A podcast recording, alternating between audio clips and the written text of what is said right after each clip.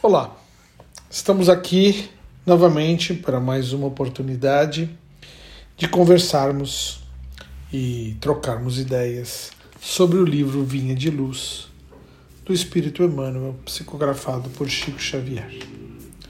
Como fazemos sempre, vamos iniciar nossos trabalhos de hoje com uma prece. Jesus, amado Mestre, rogamos a Ti a inspiração para conduzirmos da melhor forma possível essa nossa conversa, inspirando, trazendo alegria, consolo e esperança a todos que nos ouvem.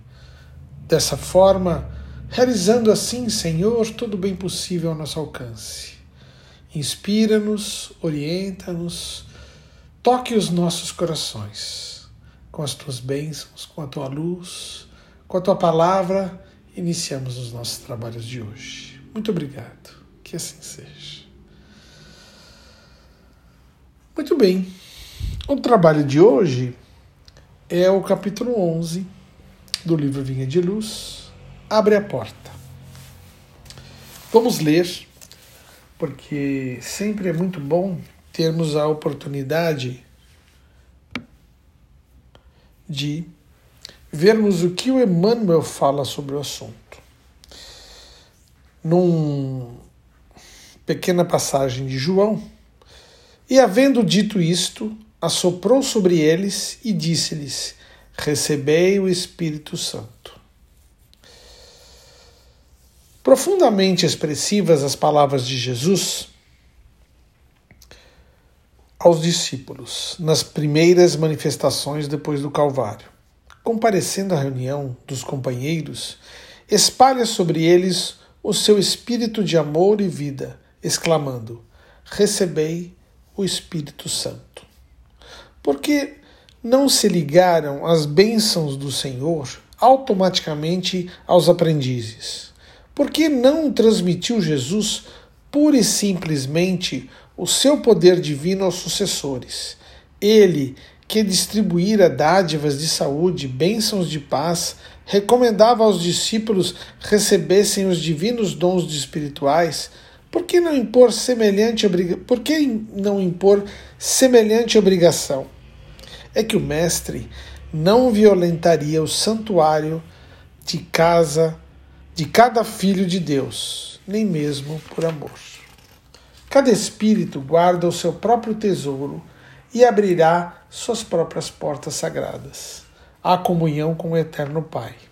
O Criador oferece a semente, o sol e a chuva, o clima e o campo, a defesa e o adubo, o cuidado dos lavradores e a bênção das estações. Mas a semente terá que germinar por si mesma, elevando-se para a luz solar. O homem recebe igualmente o sol da providência e a chuva de dádivas, as facilidades da cooperação, o campo da oportunidade, a defesa do amor, o adubo do sofrimento e o carinho dos mensageiros de Jesus, e a bênção das experiências diversas. Todavia, somos constrangidos a romper por nós mesmos os envoltórios inferiores, elevando-nos para a luz divina. As inspirações e os desígnios do Mestre permanecem à volta de nossa alma, sugerindo modificações úteis, induzindo-nos à legítima compreensão da vida, iluminando-os através da consciência superior. Entretanto, está em nós abrir-lhes ou não a porta interna. Cessemos, pois, a guerra de nossas criações inferiores, do passado entreguemos-nos cada dia às realizações novas de Deus, instituídas a nosso favor, perseverando em receber no caminho os dons da renovação constante em Cristo para a vida eterna. Muito interessante essa passagem, no qual Emmanuel se refere ao desenvolvimento individual de cada um dos aprendizes.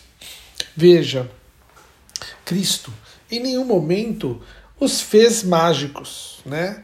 Nenhum momento ele transformou eles no que o próprio Jesus era. Ao contrário, sempre exortou todo mundo a cumprir o seu destino, a realizar os seus crescimentos por esforço próprio.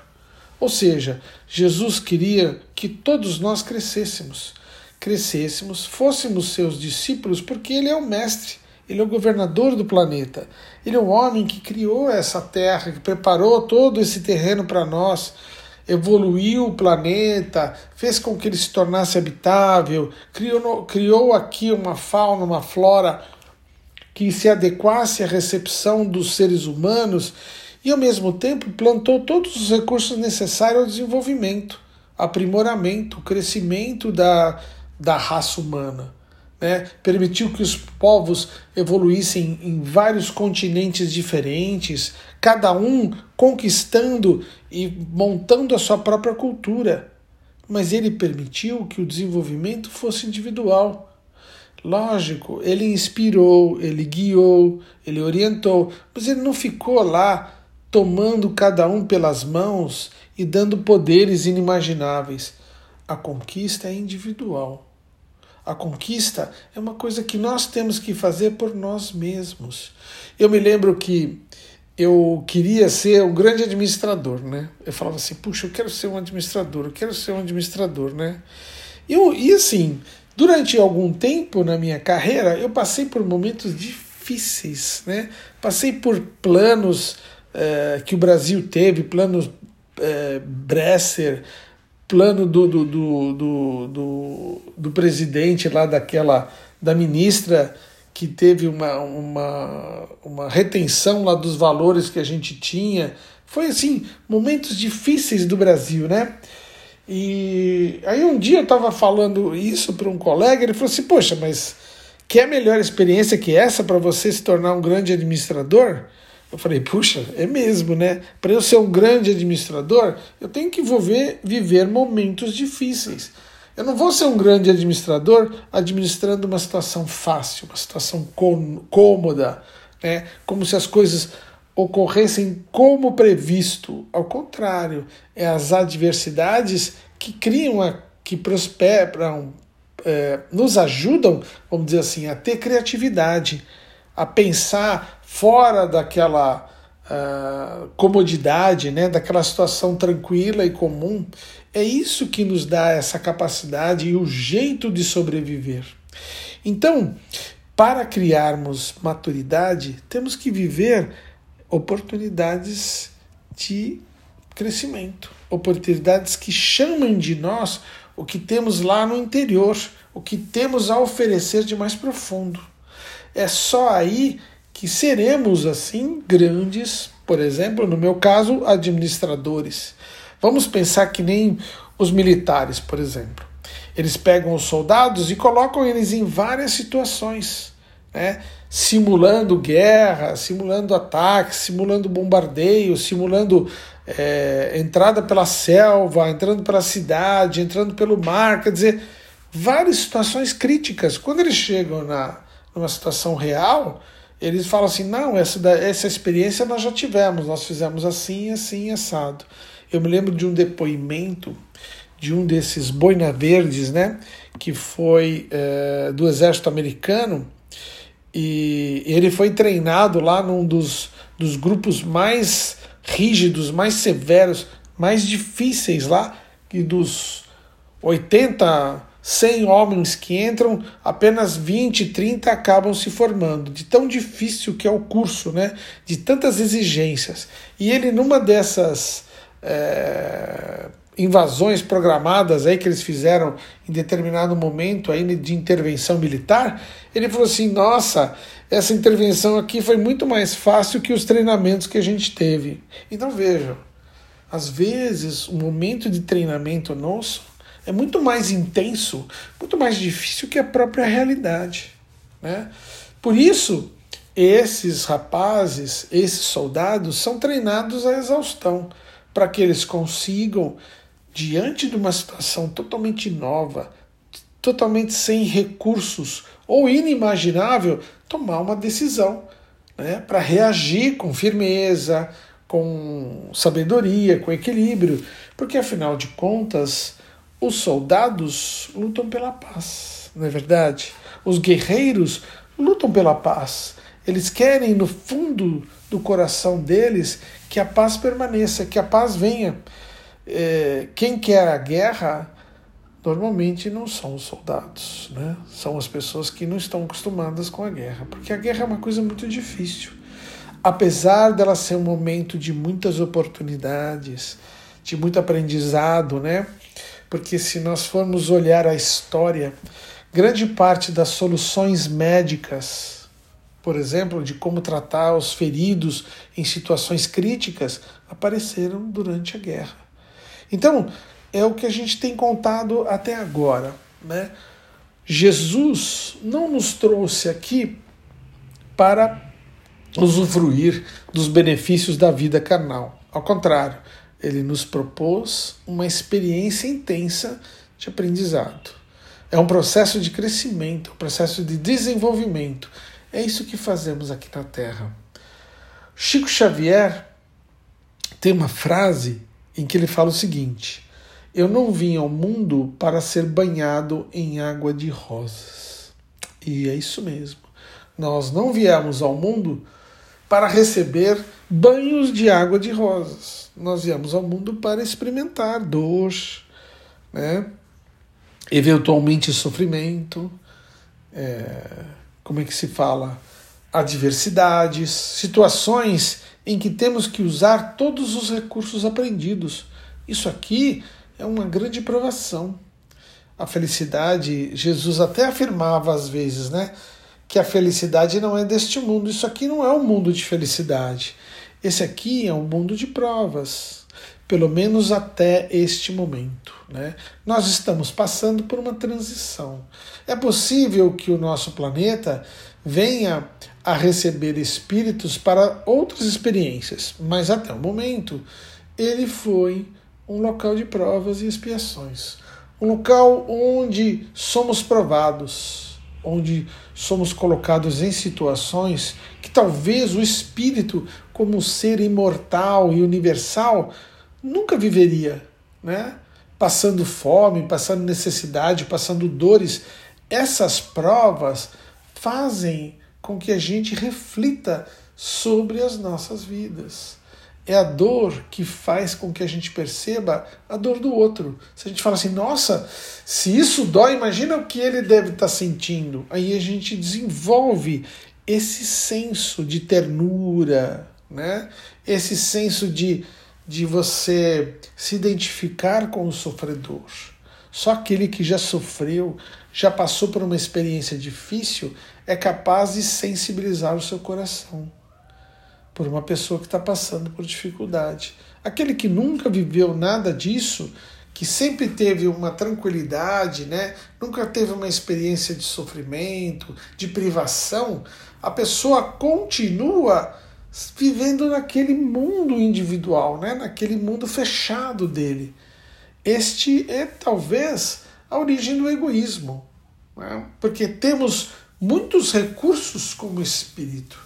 Na medida em que partilhamos um sofrimento, partilhamos um momento difícil, nós nos sensibilizamos, nós nos unimos, nós trabalhamos em conjunto. Isso desenvolve empatia e a empatia é importante, porque o indivíduo, as pessoas, são seres gregários. Nós trabalhamos muito bem em conjunto. E a gente só pode trabalhar com outra pessoa se nós desenvolvemos empatia. Né? Se não desenvolvemos empatia, temos antipatia. E a antipatia não permite que a gente faça trabalhos em grupo. Então, esta é a base do trabalho agregário, né? do trabalho que envolve as populações, que envolve grupos como famílias. Né? E à medida que isso se aglomera, que isso aumenta, tornam-se grandes aglomerações.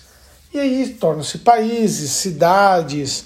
Imagina todo um planeta unido no mesmo trabalho, no mesmo sentido, trabalhando por um único ideal. Né?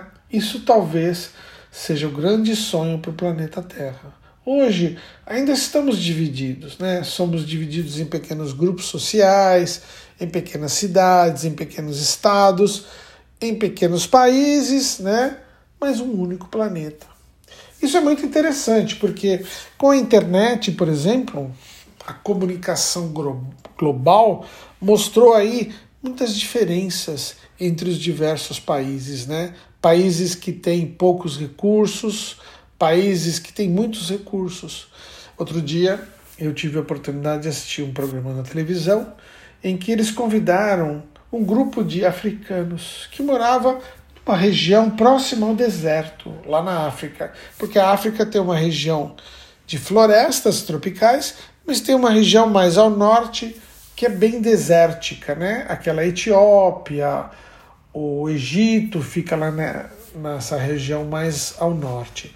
E aí esse grupo de, de pessoas morava mais próximo dessa região. E eles viviam numa, numa economia bem difícil, né?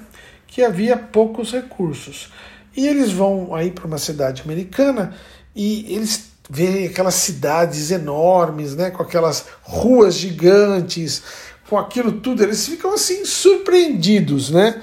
Mas aí o, o, o, o jornalista fala assim: o que, que você mais gostou, que mais te chamou a atenção? Ele falou assim: que tem água de graça para todo mundo. Porque lá no local onde ele vivia não tinha água para todo mundo, né? E nem de graça. Olha só que interessante. Então, vejam que é uma perspectiva diferente para cada um de nós, conforme as nossas experiências. E ainda vivemos essas diferenças extremamente grandes entre os povos. Né? Imagina, o, o indivíduo não tem água nem para todo mundo, nem de graça. Né? Não digo que a água aqui seja de graça, mas ela é praticamente de graça, a ponto de a gente colocar num chafariz. Né? Para ele era um absurdo, era um desperdício ter um chafariz, uma água escorrendo constantemente, né? sendo que lá no local onde ele morava não tinha água assim tão fácil, tão disponível. Então, todos estamos aqui nesse planeta numa prova mais ou menos difícil, dependendo da situação de cada um de nós. E Jesus, mesmo para os escolhidos dele, ele colocou provas difíceis. Se vocês olharem a vida dos, dos apóstolos, todos eles tiveram grandes dificuldades. Todos eles passaram por grandes desafios e adversidades em sua jornada e em sua vida. Tá?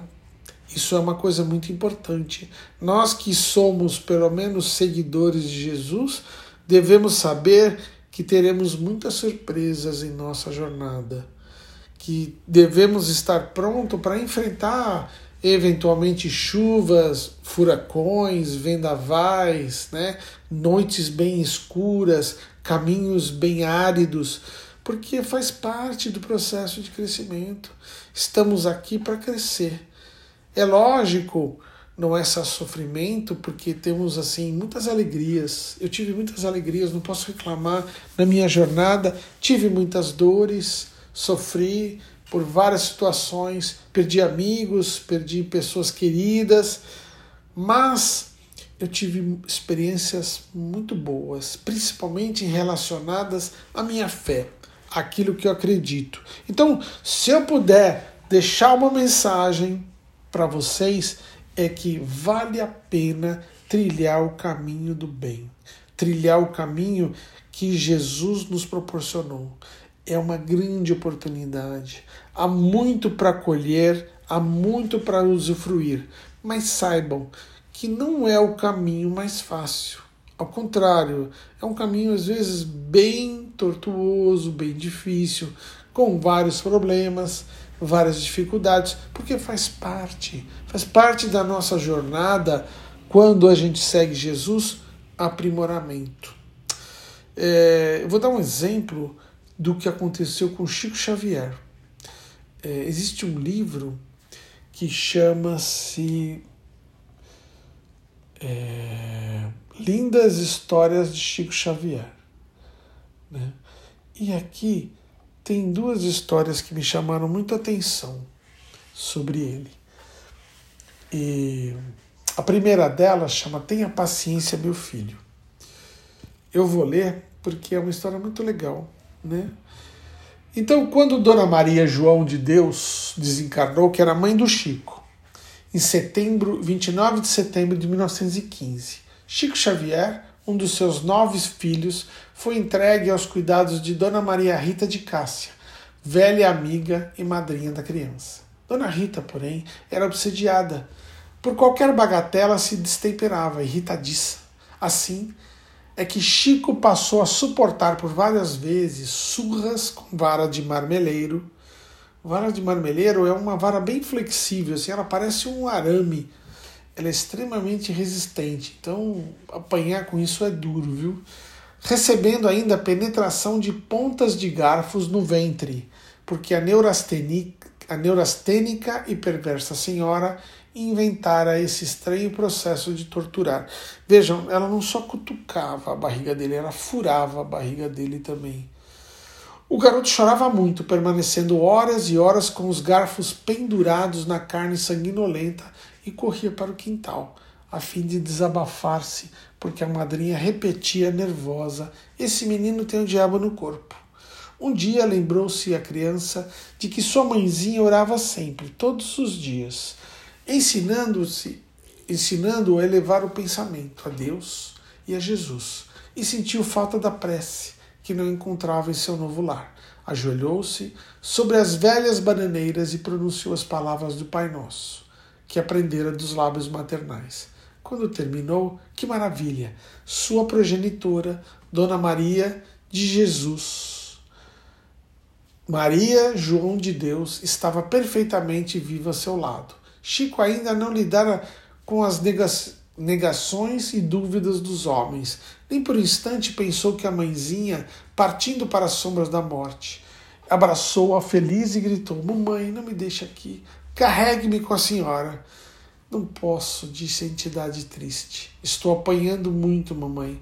Dona Maria acariciou e explicou: Tenha paciência, meu filho. Você precisa crescer mais forte para o trabalho e quem não sofre não aprende a lutar. Vejam, isso era o Chico, hein?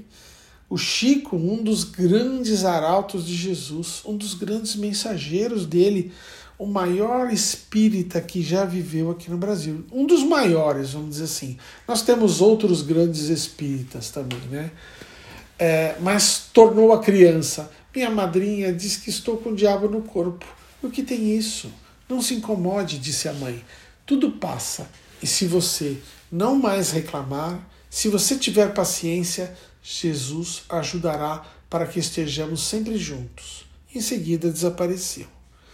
O pequeno aflito chamou-a em vão. Desde esse dia, no entanto, passou a receber o contato de varas e garfos sem revolta, sem lágrimas. Chico é tão cínico, dizia Dona Rita exasperada que não chora nem mesmo no pescoção. Pescoção tapa no pescoço. Porque a criança explicasse ter alegria de ver sua mãe, sempre que recebia surras sem chorar, o pessoal doméstico passou a dizer que ele era um menino aluado. E diariamente à tarde, com os vergões na pele, com sangue a correr-lhe em pequenos filetes no ventre materno, no ventre, seguia os olhos eh, de olhos enxutos e brilhantes para o quintal, a fim de reencontrar a mãezinha querida sobre as velhas árvores, vendo-a e ouvindo-a depois da oração. Assim começou a luta espiritual do médium extraordinário que conhecemos. Veja, se a gente for falar assim, puxa, eu queria ser um Divaldo, eu queria ser um Chico, eu queria ser um Bezerra, nenhum de nós imagina todos os dramas pessoais que esses grandes espíritas vivenciaram. Né? Porque para ser um grande servidor, um grande exemplo, nós temos que saber dar de si mesmo.